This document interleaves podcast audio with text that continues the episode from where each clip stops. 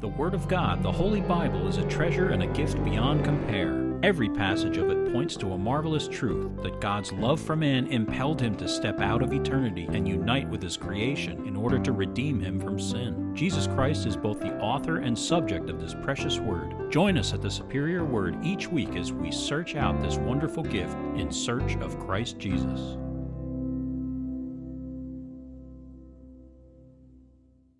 Psalm 28, a psalm of David.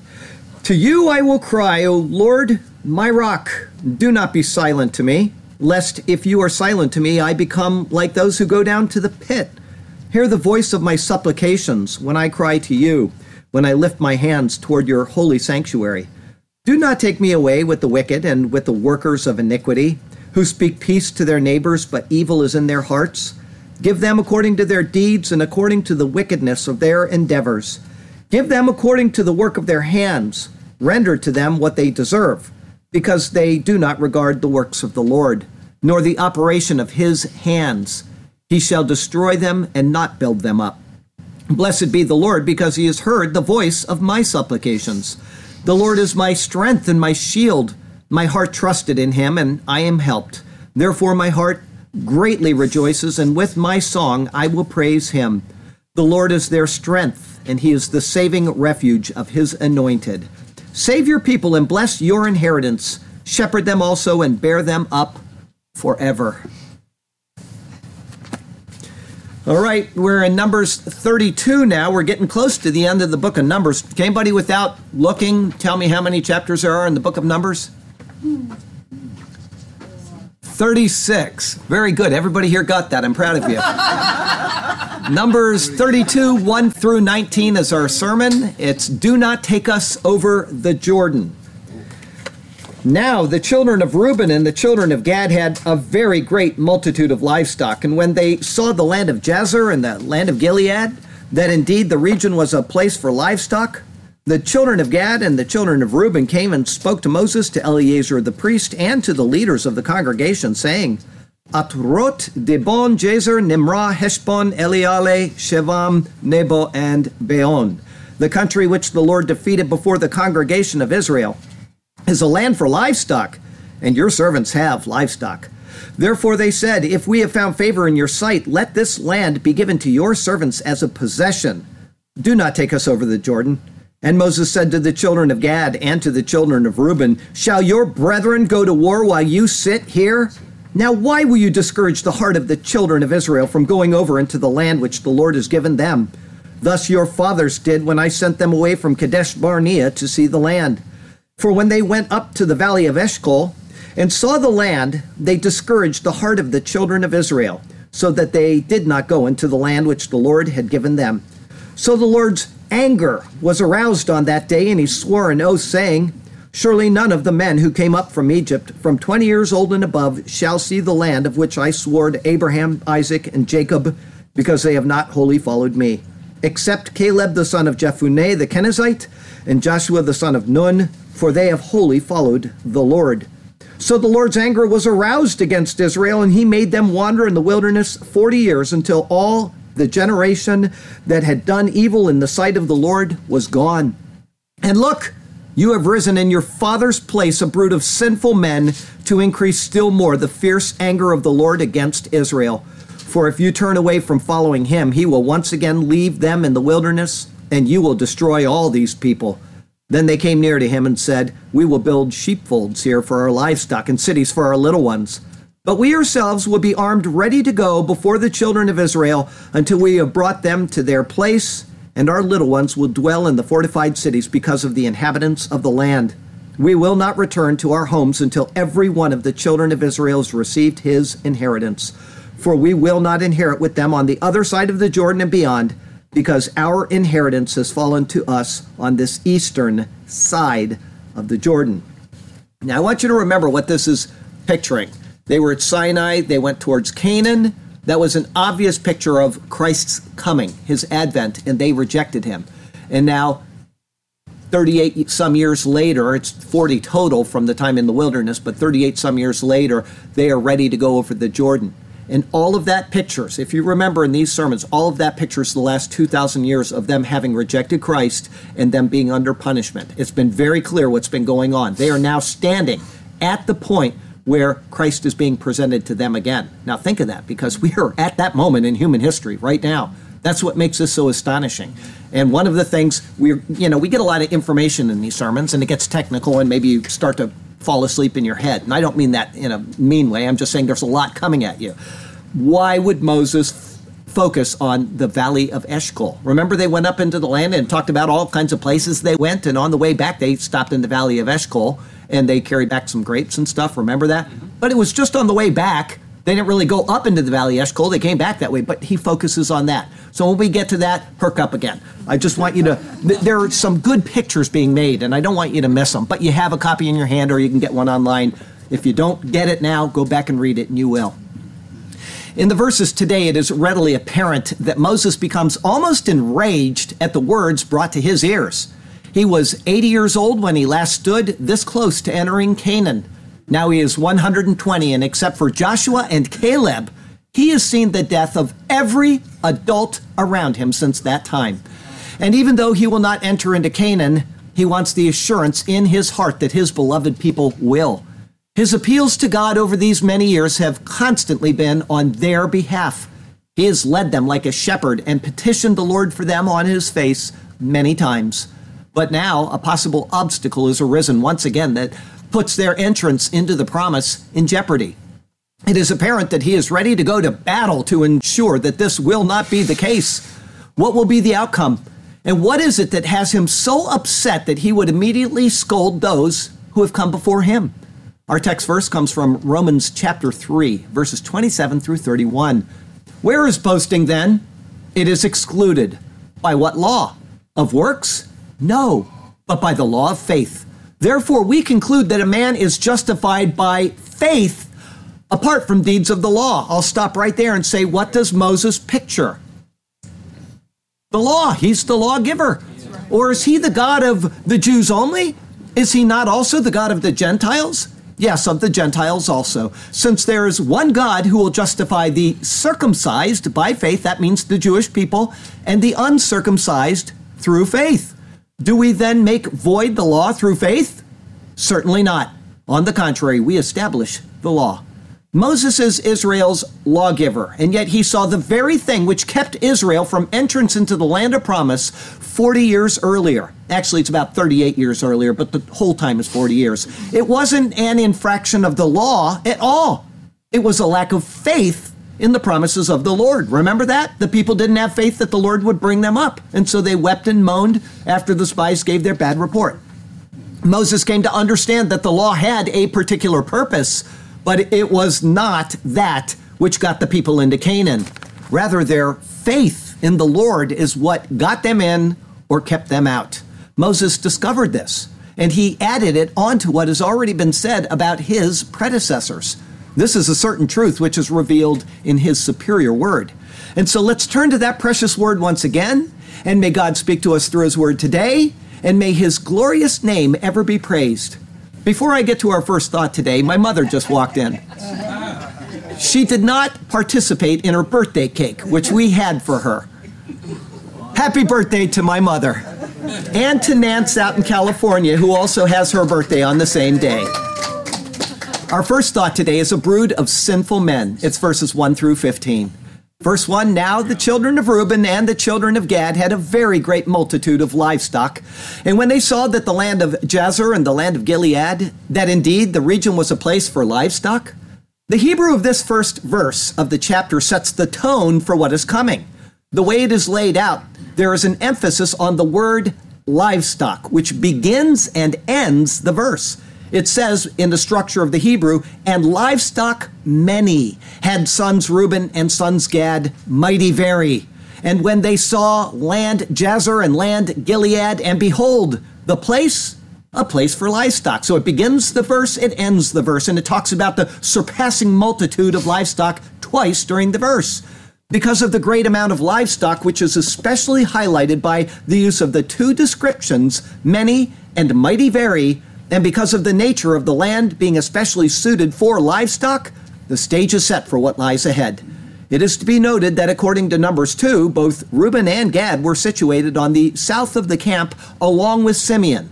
Thus, for almost 40 years, these people had grown up together, they had lived together, and probably they shared a very close bond through marriage and the like. Simeon is probably not included in this joining because they had the largest reduction of men in the second census. They were at this time a small clan, and thus their destiny is tied in with the majority of Israel, not a group who desires to branch out from the whole. Jazer means helpful, or he shall help. In Numbers 21:32, it was seen to be a city of the Amorites which was taken by Israel. Gilead means perpetual fountain. When Gilead is referred to, it is more of a great area which extends to both the north and the south of the Jabbok River. Here it is identified with the area south of the river. The area was said to have been taken from Sihon, king of the Amorites, back in Numbers 21. From there, it said that Israel took possession of the land and dwelt in its cities. It is possibly during those wars that the greatness of the livestock was obtained by Reuben and Gad. As far as the terrain, scholars noted that even during the time of the desolation of the land for the past 2,000 years, it was always known as an area that remained rich and fertile. During that time, it was known as the Belka, and Arabs had a saying, You cannot find a country like the Belka. It was such an enticing place to Reuben and Gad that, verse 2, the children of Gad and the children of Reuben came and spoke to Moses, to Eleazar the priest, and to the leaders of the congregation, saying, Reuben is both the firstborn and the larger of the two tribes. He is also the main tribe of the southern divisions, and yet Gad is placed first in this verse. It indicates that it was probably they who were the chief instigators of what follows. This appears to be borne out in the verses we'll see next week. Gad means both troop, meaning a large group, and fortune. It could be that using Gad as the main tribe being referred to is to show that these people are seeking their fortune, represented by Gad, instead of seeking the Lord's will. Reuben means see a son. Together, they come forward to the leadership of all of the congregation with words to consider. Verse 3 Atrot, Dibon, Jezer, Nimrah, Heshbon, Eleale, Shevam, Nebo, and Beon. They are the names of nine cities. In the Bible, nine is the number of finality or judgment. The names don't appear to form any special pattern. And this is especially so because the meaning of several of them are almost impossible to determine. They're listed again later in this chapter, with some being named slightly differently. For a best guess of the meaning of the names, in case you want to know, Atrot means crowns, Dibon means pining, Jazer means helpful, Nimrah means place of leopard or clear water, Heshbon means intelligence, Eleale God ascends. Shevam should read Sebam. It's actually wrong here. The New King James Version, it should say Sebam, which means spice. Nebo means interpreter or fortune teller. Beon, maybe a contraction of Baal Meon, which would be master of the house, but we can only guess on those. Four, the country which the Lord defeated before the congregation of Israel. Haaretz Asher Hika Yehovah, the land which struck Jehovah. After naming the towns, they note that it is the Lord who struck the country. This is true, and it is probably intended to show that they expect all such conquests to end in the same manner. But what is also true is that it is Israel who is the Lord's arm for striking nations in warfare. The Lord didn't just strike these people with a plague or send hailstones down on the Amorites. Rather, the battles which defeated Sihon and Og were waged by Israel. This is again attested to later in Deuteronomy 2, verse 33, where it says, And the Lord our God delivered him over to us, so we defeated him, his sons, and all his people. Verse 4 going on, is a land for livestock, and your servants have livestock. It is apparent already that their proposal is based on the fact that they desire this land as their own. The Lord defeated it, and now it is at the disposal of the leaders of Israel to do with it as they best determined. How far their desire goes is what is next stated. Verse 5 Therefore they said, If we have found favor in your sight, let this land be given to your servants as a possession. The words are in the singular, and thus the address is to Moses alone. They have noted that the Lord gave the land to Israel, and Moses is the one to speak on behalf of the Lord. And so they say, if we have found grace in your eyes, it's a common expression first introduced when Abraham spoke to the Lord in Genesis chapter 18. Its meaning is obvious. We have a request and we look to you for approval of it if it is your will to favor us in the matter. In this case, it is for their own possession east of the Jordan instead of the land in Canaan. Verse 5 continues Do not take us over the Jordan. Ha Yarden, or the Jordan, meaning the descender, is the dividing line between the hope of the promise and the realization of it. Our brother Doug over in Ireland did a painting for us again, as he always does, and it's beautiful. It's got Moses standing there, and there's some symbolism that he'd have to explain to you, but there is the Jordan right there, and you can see Jericho on the other side, the walls of Jericho, and it's marvelous. So if you get a chance, go onto his page on Facebook and look at it. Marvelous picture. Anyway, that's the dividing line, is the Jordan. It gets its name, the descender, from the great descent that it makes. It goes from the top of Mount Hermon all the way down to the very lowest elevation on earth, which is the Dead Sea. In typology, the Jordan pictures Christ, who descended from the heights of heaven to come down to the earth, and who even descended to death itself. Passing over the Jordan means to pass over to what God has promised. Remember, this is picturing Israel not having yet received Christ. And we're at that point in human history right now. To Israel, it is an earthly inheritance. To those whom Israel looked to in type, it is restoration and fellowship with God. Moses probably had no idea about this typology, but he certainly had an idea about rejecting the promise and doing so at the expense of others. Verse 6 And Moses said to the children of Gad and to the children of Reuben, as occurred in verse 2, and as will continue throughout the chapter, Gad is again placed first the text appears to be showing that it is Gad who is the main tribe behind the plan, and thus the main tribe to be addressed first in the incident. For them, there is the seeking of a fortune east of the Jordan to which Moses now responds. Verse 6 continues Shall your brethren go to war while you sit here? There is a rather sharp dividing line between what scholars see as the intent behind this request by Gad and Reuben. Some see it in the negative. They're cowardly and self seeking, or at best, uncaring about the plight of the other tribes who must go in and subdue Canaan. Others see it as a trust in fact that the Lord had won all of the battles so far for them, and thus the conquest of Canaan is a foregone conclusion, of which they need not even be present in order for it to come about. We can only speculate on which is correct. And we can't even know if what transpires later in this passage was already considered by them and is something that they would have voluntarily acted upon. We just don't know. It is certain, however, that they are content with what they possess. We have seen how profitable it is to have men of war in battle. The amount of plunder that came to the soldiers as it was divided would have been an enormous enticement to join all of Israel in each battle. If they did not intend to assist in the battles, it means that they felt what they had was sufficient for them already. But two things are for sure to Moses. The first is that Israel is a collective whole. We need to remember that in the Bible. Israel is a collective whole. And secondly, Moses takes their words in the most negative light possible. Rightly or wrongly, he sees this as an act of cowardice and or uncaring greed. Because what they have said so far is at best vague as to any other intentions, he takes their request as basically asking for land that has been subdued by the entire congregation of fighting men while they can sit and enjoy the spoils of others' efforts. At the same time, the rest of Israel still has to fight its way through to its inheritance. And there's a good reason for his attitude, and so he begins with verse 7. Now, why will you discourage the heart of the children of Israel from going over into the land which the Lord has given them? Here Moses uses a word, nu, seen only four times so far in Numbers chapter 30. This was concerning a father or a husband forbidding a vow which was made by a woman under his authority. It would appear that this should be taken in exactly the same way. It is as if these two tribes have the authority to forbid the hearts of the children of Israel from going over the Jordan. It isn't just that they would merely discourage the hearts of the people, but that they would be the force behind them being incapable of going over. Moses even says that it is the land which the Lord has given them. It is their possession. But he acts as if these two tribes are actively forbidding Israel to enter.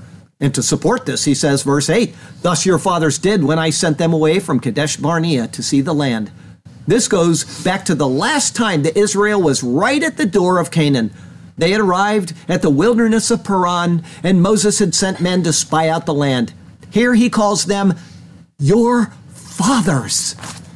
He is directly tying Gad and Reuben into the family that transgressed against the Lord, showing that they are of the same seed that brought about the great woe that came upon the people. Upon their return, they brought back a bad report, thus causing the people to turn their hearts away from advancing into Canaan. Here, the spot is called Kadesh Barnea for the first time. Before it was simply called Kadesh or holy. And the reason for that was that while in that spot, Moses had failed to hallow the Lord before the people's eyes. Now it is called Kadesh Barnea, which means either sacred desert of wandering, or maybe in the active sense, which I think is more likely, holy, purifying wanderings, because they have been purified through their wanderings of 38 years. And that's what's happened to Israel for the past 2,000 years. They've been purified. The reason for using the term Kadesh Barnea now for the first time seems to be an indictment on the attitude of the people, which caused them to become fugitives, wandering in the desert for 38 years. Moses is reminding them that this was the result of Israel's previous disobedience while standing right at the door of entrance into Canaan. His words are intended to wake them up to the severity of the situation and to remind them of the consequences of the actions of the people. With this in mind, he continues with verse 9 For when they went up to the valley of Eshcol and saw the land, Moses could have chosen any point among the journeys of the 12 spies. But his words single out the valley of Eshcol. And so it needs to be re explained what Nahal Eshcol or the valley of Eshcol means. The word Nahal signifies a wadi, where water would flow through during the seasons of rain. That word comes from Nahal, meaning to take possession or inherit. Eshcol means cluster, but that comes from the word Eshek, meaning a testicle. As we learned, this pictured Christ's work. Once having been accepted, he took possession of that which proceeds from the spot where man is generated from. In other words, it is a picture of the overriding of original sin in man. Sin transfers from father to child. The semen which is generated in man is what transfers that sin. Christ has, through his work, taken possession of that in all who move from Adam to him. It is the realization of the kingdom for his people through this act.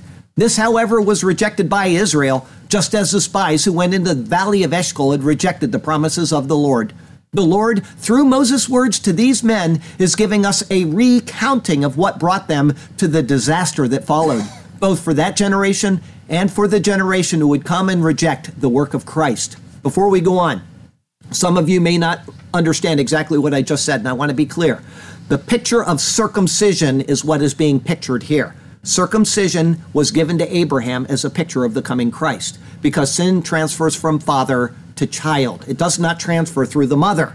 When Christ came, he was not born of a human father. Circumcision, the picture is now complete in Christ because he has God as his father and a human mother. Original sin did not transfer to him because he had a human mother. He's fully human, but because God is his father, he is born without sin. Does everybody see that? And that's what's being pictured. Christ has come and they rejected him, and that's why he focused on the valley of Eshcol. For the wilderness generation, verse 9 continues, they discouraged the heart of the children of Israel. Moses uses the word nu again to forbid, which he used in verse 7. This is its last use in the books of Moses, and he is essentially saying they forbid the heart of the children of Israel. The word heart is in the singular. The people are a collective whole with one undivided heart. Do you see that? Israel is one. Any part of it can affect the entire whole. And that is what's being pictured. They are one people again in the world. They're regathered from among the nations. And this, what we're seeing right now, is going to be lived out again in the history of Israel. Mark my words. We've seen the symbolism already. The typology has been perfect up until this point. We are at this point in history. The spies had discouraged that heart, forbidding it to have faith in the promises of the Lord and causing them to instead disbelieve. One can clearly see the parallel which caused Israel to disbelieve in the work of Christ, which was found in Matthew 28. That's at their first coming, his first coming in front of Israel. It says there, now while they were going, behold, some of the guard came into the city and reported to the chief priests all the things that had happened. Remember that leaders of Israel were the ones that were selected to go up and check out the land. It is the leaders of Israel who discouraged the hearts of the people here in Matthew. When they had assembled with the elders and consulted together, they gave a large sum of money to the soldiers, saying, Tell them his disciples came at night and stole him away while we slept. And if this comes to the governor's ears, we will appease him and make you secure.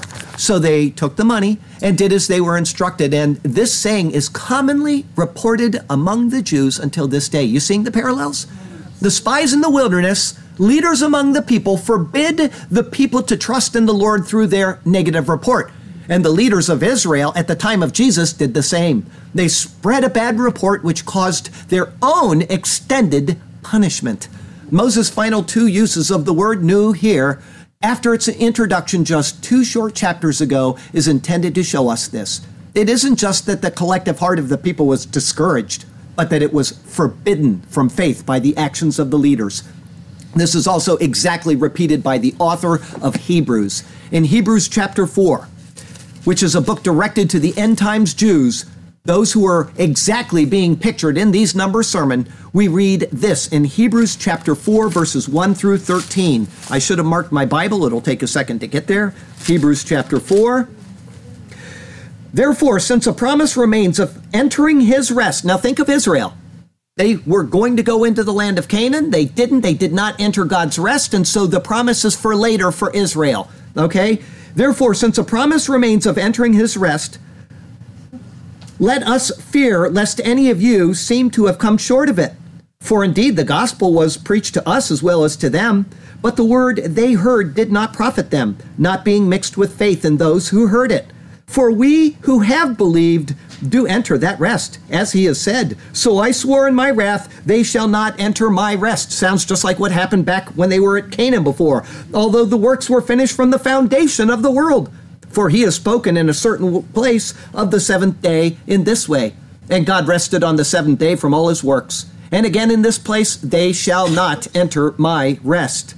Since therefore it remains that some must enter it, and those to whom it was first preached did not enter because of disobedience?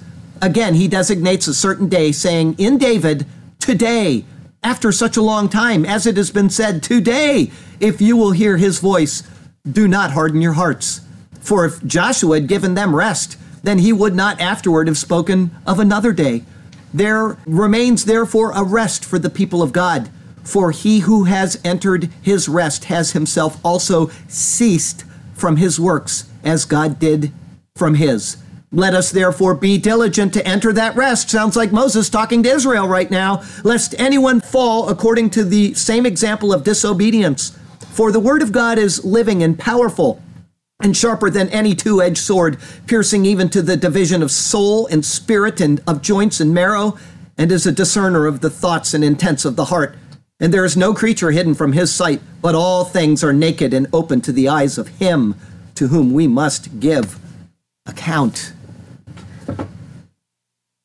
Because of this, Moses continues with verse 9 going on, so that they did not go into the land which the Lord had given them.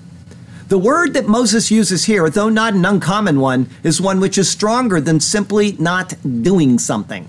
It is a failure to do something. One might paraphrase this as so that they failed to go into the land.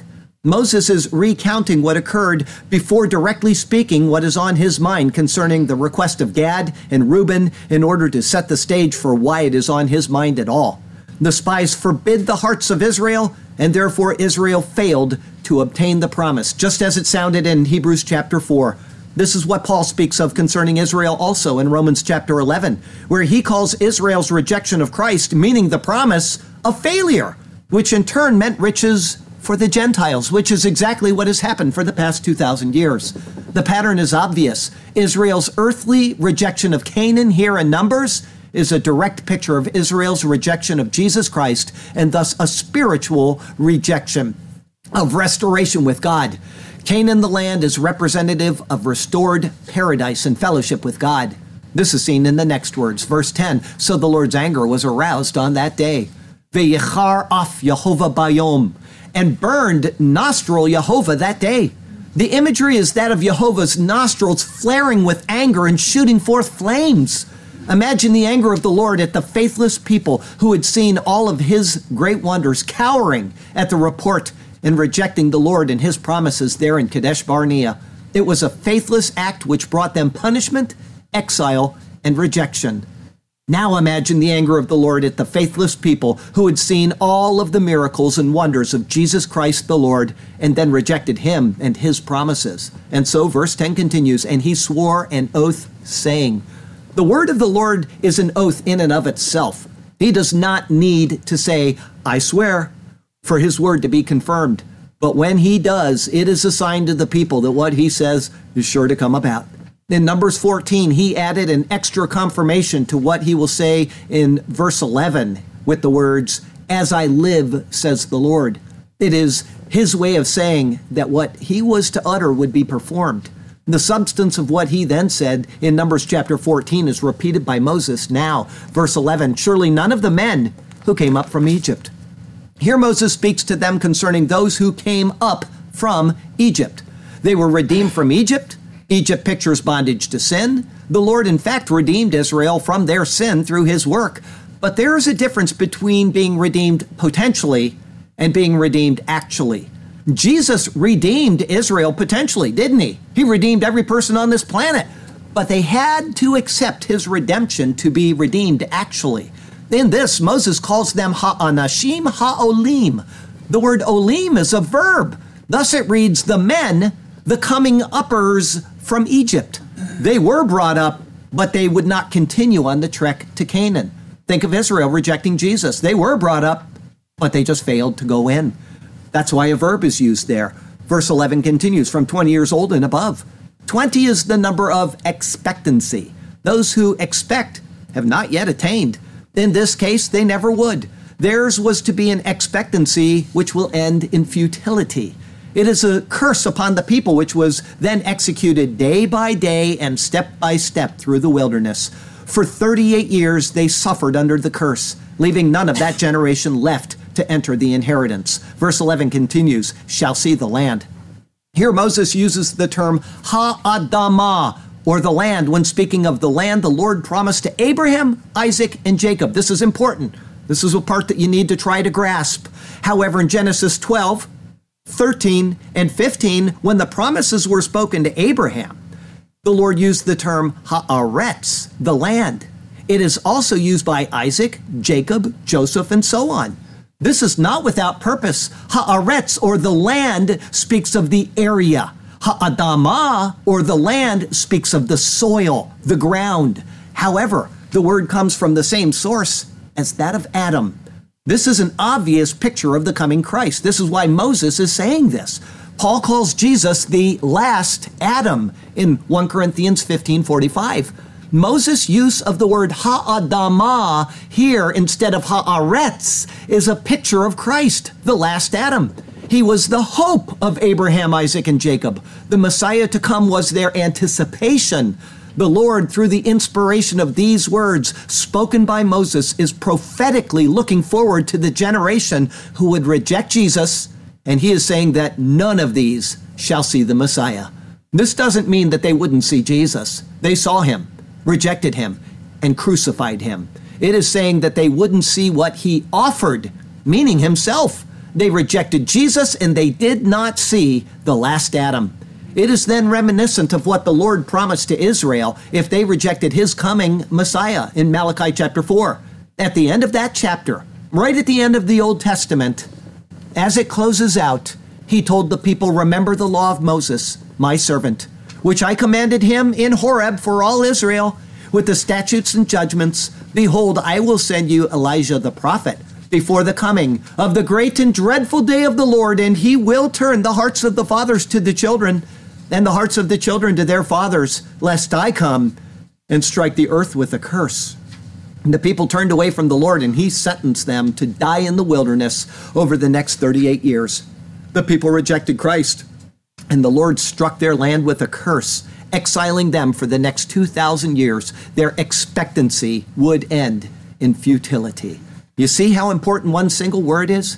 Because all of the time before this, it's always referred to Canaan as Haaretz, the land.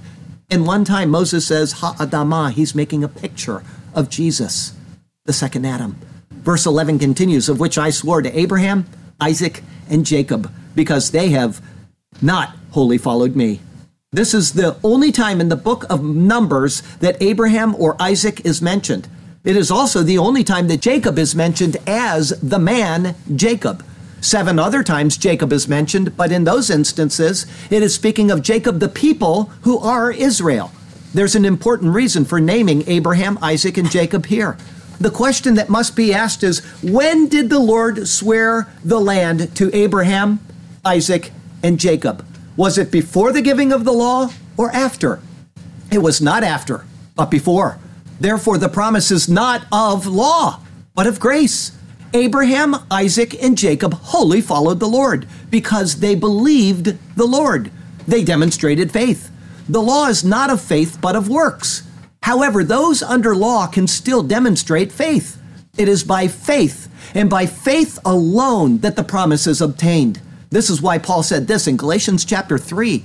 And this I say that the law, which was 430 years later, cannot annul the covenant which was confirmed before by God in Christ, that should make the promise of no effect. For if the inheritance is of the law, it is no longer of promise, but God gave it to Abraham by promise. Abraham was given the promise, he believed. Isaac received the promise, he believed. Jacob received the promise, he believed. The people of Israel received the promise, and they failed to have faith in the promise. This is why Abraham, Isaac, and Jacob are mentioned here and only here in the book of Numbers. Moses is reminding the people of their responsibility as they stand at the very borders of Canaan. Does everybody see Moses pictures the law? He's saying, You're not going to make it through me. It's not going to happen by law. And where does Moses die? Outside of the land of promise. And yet the law speaks of the coming Messiah. It says when he comes, you got to pay attention to him. The law itself testifies to the coming of Christ.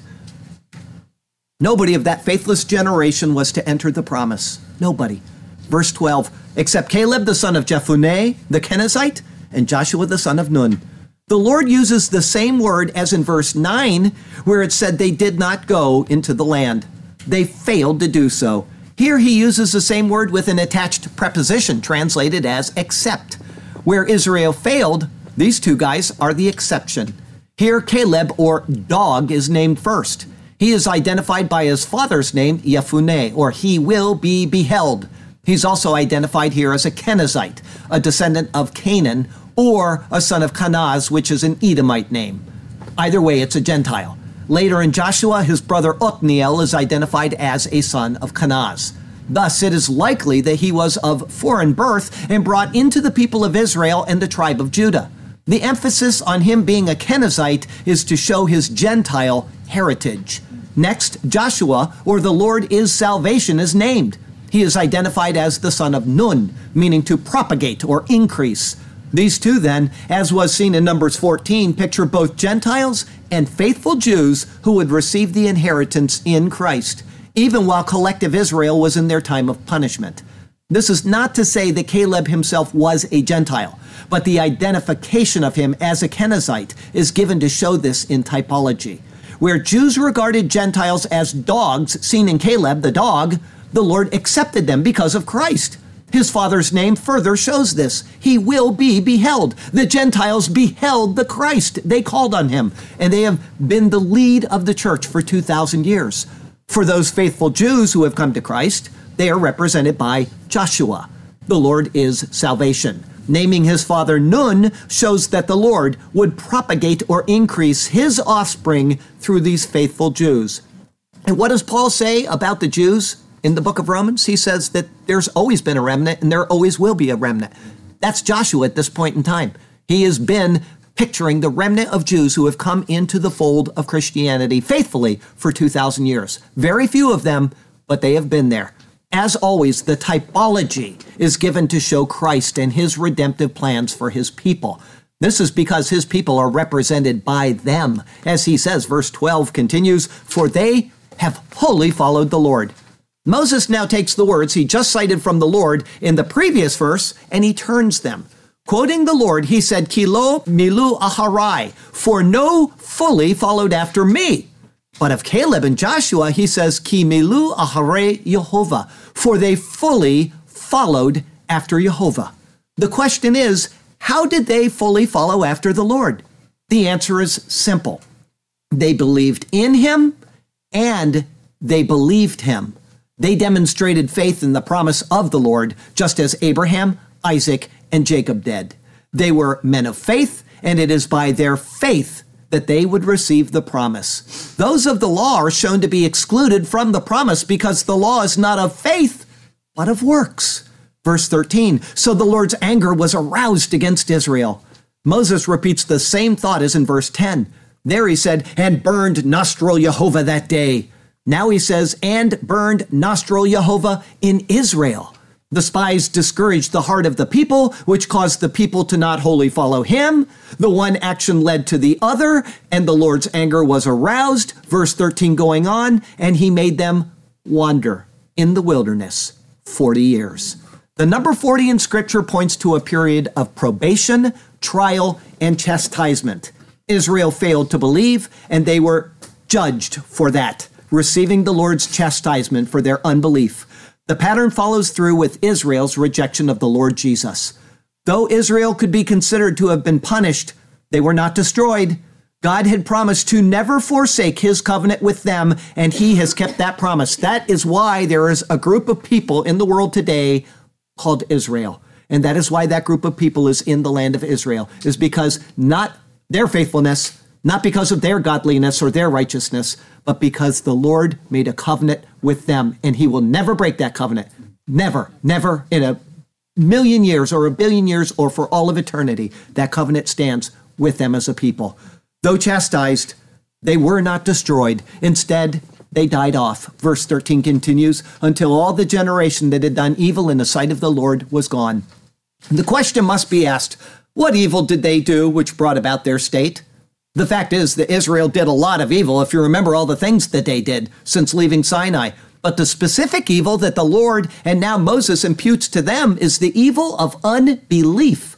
Whereas Caleb and Joshua simply demonstrated faith, Israel was faithless. It's that simple. One is deemed right through belief, or he's deemed out of the Lord's favor through unbelief. That's it. That's the only option for being right with God is faith. It is by grace you are saved through faith and that not of yourselves. It is the gift of God and not of works, lest any man should boast. And it is not enough to simply believe in God. This is something that most people in this world do. I can tell you, I've been all over this world. My dad's been around the world a lot more. And everywhere you go, there's somebody that's believing in God, right? One must also believe God. When he speaks, his word is to be accepted. Israel failed with the exception of Caleb and Joshua. Verse 14, and look, you have risen in your father's place. Vehine, kamtem tachat abotechem. And behold, you have risen up under your fathers. Moses' words in verse 14 are direct, specific, and powerful. The meaning of this clause is that they have now risen up in the same way as their fathers did who came before them. The God's Word translation paraphrases this as, You're just like your parents. Or as John Gill says, like fathers, like sons. Verse 14 continues, a brood of sinful men. Now think of the symbolism because we're looking at Israel. The church makes this mistake all the time. Israel's back in the land, therefore they must be right before God. They are not right before God. They're not even close to it. What's his name? Amir posted a photo of the Levites singing on the uh, Temple Mount. Whole bunch of them singing. Everybody's applauding it, saying how great it is. And I said just the opposite. How sad they're not singing to Jesus how sad they're not singing to Jesus. They are not right with the Lord. I'm not trying to get down on the Jewish people. I'm trying to show you the patterns which are being seen right here from Moses' hand, which are being lived out in our lives right now. Verse 14 continues A brood of sinful men, tarbut anashim chatayim, an increase of men, sinners. God's word translation again gives a resounding paraphrase You're a bunch of sinners. The idea here is that just as their fathers were sinners, so they have risen up in the place of their fathers and are simply adding more sinners to that heap of sinners who came before them. It is evident that Moses is severely upset with these people. He's even beside himself, and so he goes on. Verse 14 continues to increase still more the fierce anger of the Lord against Israel. That's what they're doing right now. They're persecuting the Messianic Jews in Israel. How do I know? I see it all the time. I've got friends that are Messianic Jews. They go down and they have their concerts, and the Jews outside are persecuting them, threatening their lives, going to kill them, everything. That's what's happening right here in these. If you don't think this is what's going on, you're not seeing the typology. This is exactly what's happening. Lispot od al Haron af Yehovah el Yisrael, to scrape up still more upon the burning nostril of Yehovah towards Israel. The words must have been like arrows coming off of Moses' lips. The law is speaking to Israel right now. Right now, today in Israel, the law is speaking to them. The Messiah has come. It's not saying wait for your Messiah. The Messiah has come. The word he uses, in which is translated as increased, is safa. It comes from a root meaning to scrape or shave. So I'm going to give you an example. Watch my hand. Thus, there is an increase of what is scraped, right? This is increasing, and or there's a decrease of what is scraped. I'm scraping, right? I'm either increasing on this side or I'm decreasing over here. That's what's going on. There's an increase or there is a removal. In this case, it is combined with the word od or again, and so it's on this side of it. It's an increase. Moses has already twice mentioned the burning nostril of Jehovah. Now his words show that the anger has not gone away. It is still alive from the actions of the faithless men almost 40 years earlier, and it is still alive by the faithless people of Israel 2,000 years earlier. And now the action of Gad and Reuben is adding fuel to that fire, which has been and will be directed towards Israel. This is so certain that Moses continues with verse 15 For if you turn away from following him, he will once again leave them in the wilderness, and you will destroy all these people. The words take them back to the time when the spies returned from Canaan. The people awaited word about the land, and the spies gave a bad report. In this, they caused the people to turn away from following the Lord. Moses is saying exactly the same thing will happen. The people will get disheartened by the display of cowardice in Gad and Reuben's part, and they will turn from following the Lord. In this, he will again consign them to their fate in the wilderness, and the people will again wander until they are destroyed. Moses speaks out the general substance of Ecclesiastes 1, verse 9. That which has been will be, that which is done will be done, and there is nothing new under the sun. Moses hopes to avoid that through his rebuke of what has come before him. The Lord desires to show his favor to you. He will open the door and lead you to glory. This is what he is set to do if you will but believe the gospel story. In fact, the door is open if you will just but believe. And through that door, capital D, you can enter into glory. All he asks is that his son you will receive. Yes, he asks that you accept the truth of the gospel story. And when you do, the door will never again be shut. Your access through him is a guarantee of glory. This is his promise without an if, and, or but.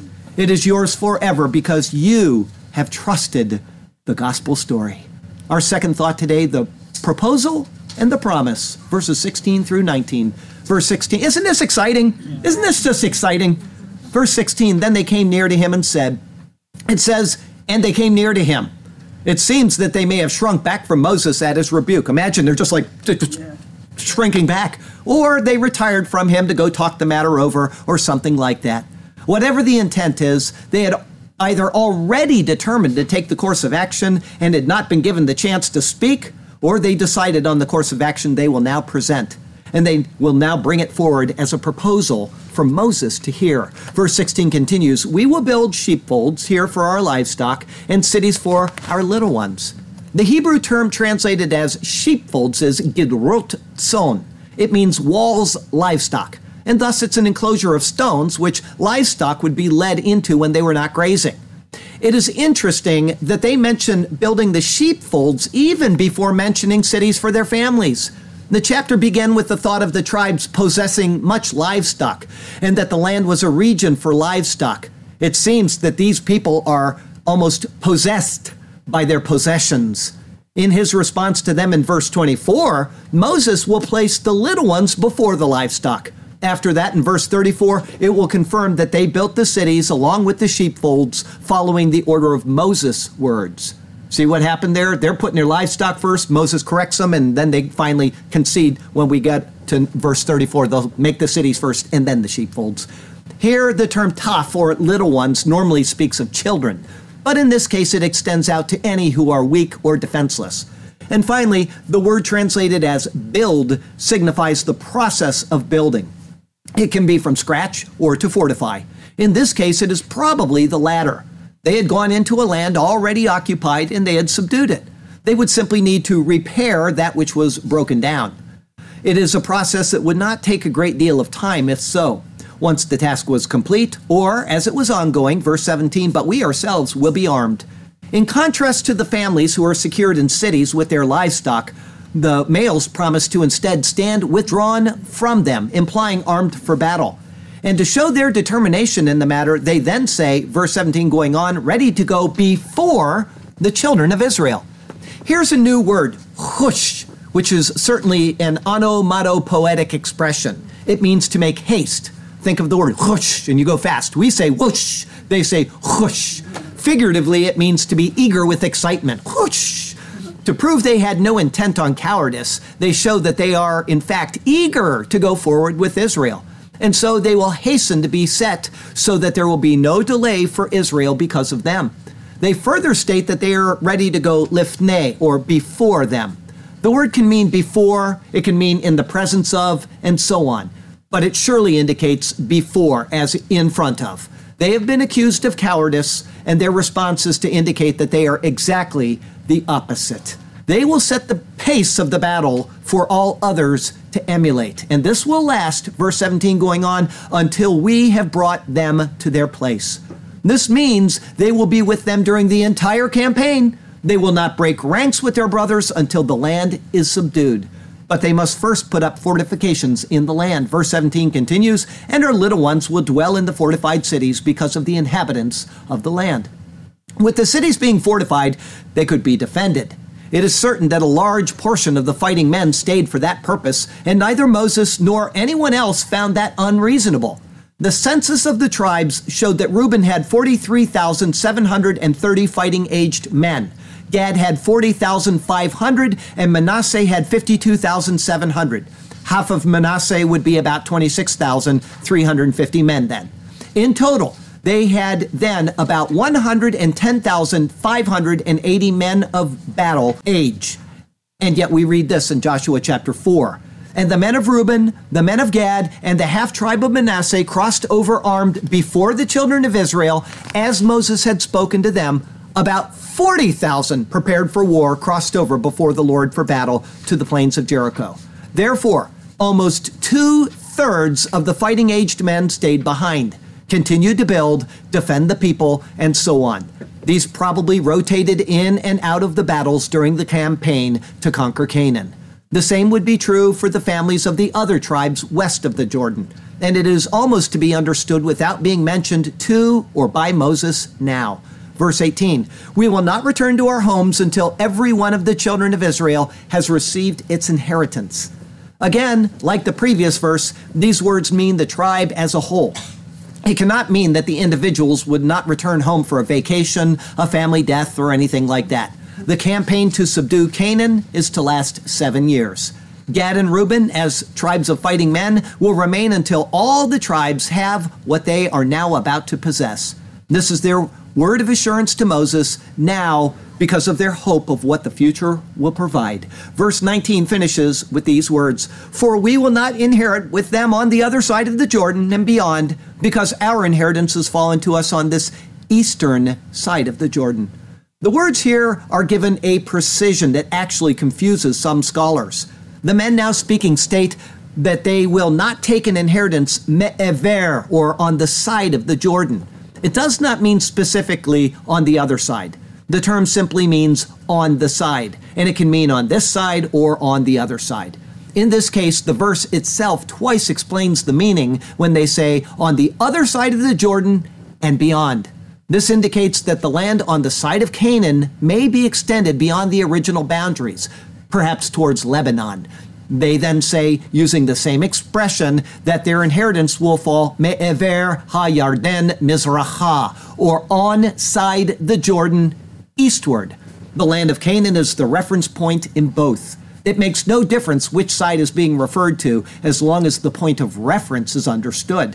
However, in an astonishingly inept comment, the normally sound pulpit commentary says of this all we can say is that the awkward use of the phrases in the two opposite meanings, with words of clear definition added, points more or less strongly towards a probability that the passage as it stands was written or revised at a later date. You know that just burns me up when I read that type of thing.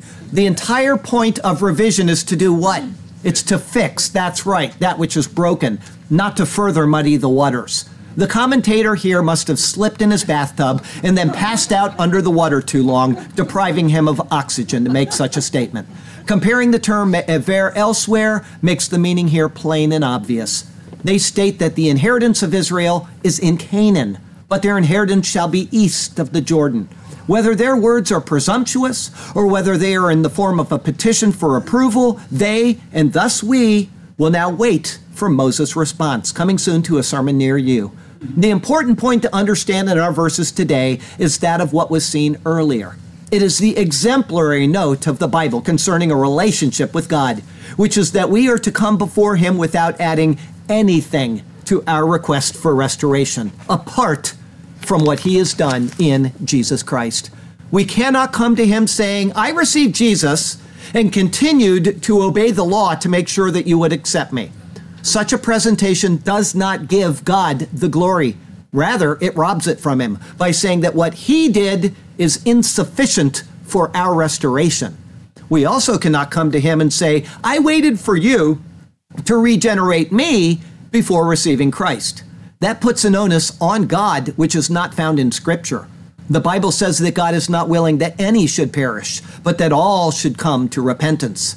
However, if God regenerating man first is true, then it means that he must make a second move beyond the giving of his son. That's a concept which is not taught in Scripture. Rather, he has given his son, and he expects us to receive him. Israel failed at that. We must not fail unless we too are set to perish. God has opened the doors of restoration, and he has paved the way to paradise. Be wise and discerning and receive what he has done. Come to Christ and be reconciled to God through Christ's precious shed blood. You all know what I'm about to do is to tell you that you need Jesus. I'm going to repeat what I just said is that God does not expect anything else of you than that. And if you add something to it, you're saying, okay, God, you sent your son into the world. He lived this perfect life. He fulfilled the law perfectly. He gave his life up in exchange for my sins. He came out of the grave to prove it. But that wasn't enough, and so I'm going to keep observing the law of Moses so that you will accept me. That absolutely deprives God of his glory, the glory which he gave to his Son and which was fulfilled in his work, culminating at the cross of Calvary and the resurrection. We need to just simply understand that we are sinners, that we come to God with nothing in our hands. I wouldn't even have them like this because something might fall in and then you're offering him something, hold your hands up like this and say, I got nothing. Shake them. So if there's anything on there, it falls off. I accept what Jesus has done and nothing else. I receive Christ as my Savior. I would pray that that would be your call today if you have never done that. Or if you've let that slip in your life and you've started to add works into your walk before God, put away those works. Put them away because all you're doing is offending God by saying, I need to go get circumcised because I didn't do that and I know that's a part of the law. Whatever you're adding to what Christ has done is not good. You receive Him and then do things for Christ, then do works for Christ, and live for Christ, and tell about Christ. But come to Him empty handed and do it today. Today is the day of God's favor, and now is the time of salvation. I might have gotten that backwards, but you get the point. Come to Christ because you don't know when your last breath is going to happen. I would that would be my one petition today. I wish I was eloquent like Billy Sunday who could have 98,000 people come forward to receive Christ. That's not my job. My job is to give you details of doctrine for your building up after coming to Christ. But there are evangelists out there that bring many, many souls to Christ, and they need to be applauded and they need to be supported as well. And you have some tracks back there. You can hand them out and you can be your own little evangelist. Even if you can't speak properly the words of the message, hand out a track when you go out to dinner. Let people know about Jesus while there's time. Our closing verse comes from Galatians chapter 2. It's verses 15 and 16. We are Jews by nature and not sinners of the Gentiles, knowing that a man is not justified by the works of the law, but by faith in Jesus Christ. Even we have believed in Christ Jesus that we might be justified by faith in Christ and not by works of the law. For by the works of the law, no flesh shall be justified. That was Paul speaking, actually rebuking Peter. Peter had gone and fallen back on works of the law, and Paul, right in front of everybody, called it out publicly. So, what you're doing is not right. That's why he says, We are Jews by nature, you and me. And yet we know that didn't get us saved. Paul had all the right in the world to claim it. I'm the Pharisee of Pharisees, I'm the Hebrew of Hebrews, I'm of the stock of Benjamin and of the stock of Israel. And it meant nothing. Peter was there with the Messiah, walked with him and saw him. Saw him hang on the cross, but without just simply receiving him with his hands empty, he would not be a part of that glory that is coming to the people of the world. And he fell back on the law disgracing what he had seen with his own eyes. I typed a commentary on 1 Peter 2, verse 14 today, and it'll make you weep if you read it. The marvel of what Christ did for us. Next week is Numbers 32, 20 through 42. This is the land they will for themselves be a Canaan. It's entitled A Possession East of Canaan. That'll be our 36th number sermon. Sometimes it's hard to get a good rhyming word, so the Lord has you exactly where He wants you. He has a good plan and a purpose for you. It may seem at times as if you're lost in the desert, wandering aimlessly, but the Lord is there. He's carefully leading you to the land of promise, and so follow Him and trust Him, and He will do marvelous things for you and through you. Okay? I've got a poem here for you. Wait, before I give you a poem, I got a question for you. A moment ago, I said that God does not regenerate us in order to believe, but that we believe and then are regenerated. What false doctrine teaches regeneration before belief? Predestination. But what is the person who is that is ascribed to? I'm looking for Calvin, John Calvin. He gets a Maserati. Now I'm going to give you a bonus, but you've got to answer because you answered it. Name a group who teaches the other false doctrine that I mentioned, that of receiving Jesus Christ and yet needing to continue to follow the law of Moses. Catholicism. Well, that's that's almost right. It, they don't really teach law of Moses, but they do teach works, not specifically the law of Moses. Hebrews roots movement. can you can you guess? No, he, Hebrew roots movement, and also the Seventh Day Adventists do that, and a lot of other. Yeah, well, you got to observe the Sabbath, and yeah. So, anyway, stay away from Calvinism. They say that you are born again and then you receive Jesus and then you're saved. Okay, that's regeneration and then uh, calling on Christ and then being saved. That is a false doctrine. Okay, there's no such thing as that. And Hebrew roots movement is poison. That is way bad. Okay, anyway, here's our poem Do not take us over the Jordan. Now the children of Reuben and the children of Gad had a very great multitude of livestock. And when they saw the land of Jazer and the land of Gilead, that indeed the region was a place for livestock of the herd and of the flock, the children of Gad and the children of Reuben came and spoke to Moses with words to be conveying to Eleazar the priest and to the leaders of the congregation, saying, Atarot, Dibon, Jazer, Nimrah, Heshbon, Eleale, Shebam, Nevo, and Beon, nine cities in which to walk. The country which the Lord defeated before the congregation of Israel is a land for livestock, and your servants have livestock. Therefore they said, If we have found favor in your sight, let this land be given to your servants as a possession. Do not take us over the Jordan. We think this is right. And Moses said to the children of Gad and to the children of Reuben, Let me get this clear. Shall your brethren go to war while you sit here? Now, why will you discourage the heart of the children of Israel from going over into the land which the Lord has given them? Please do tell.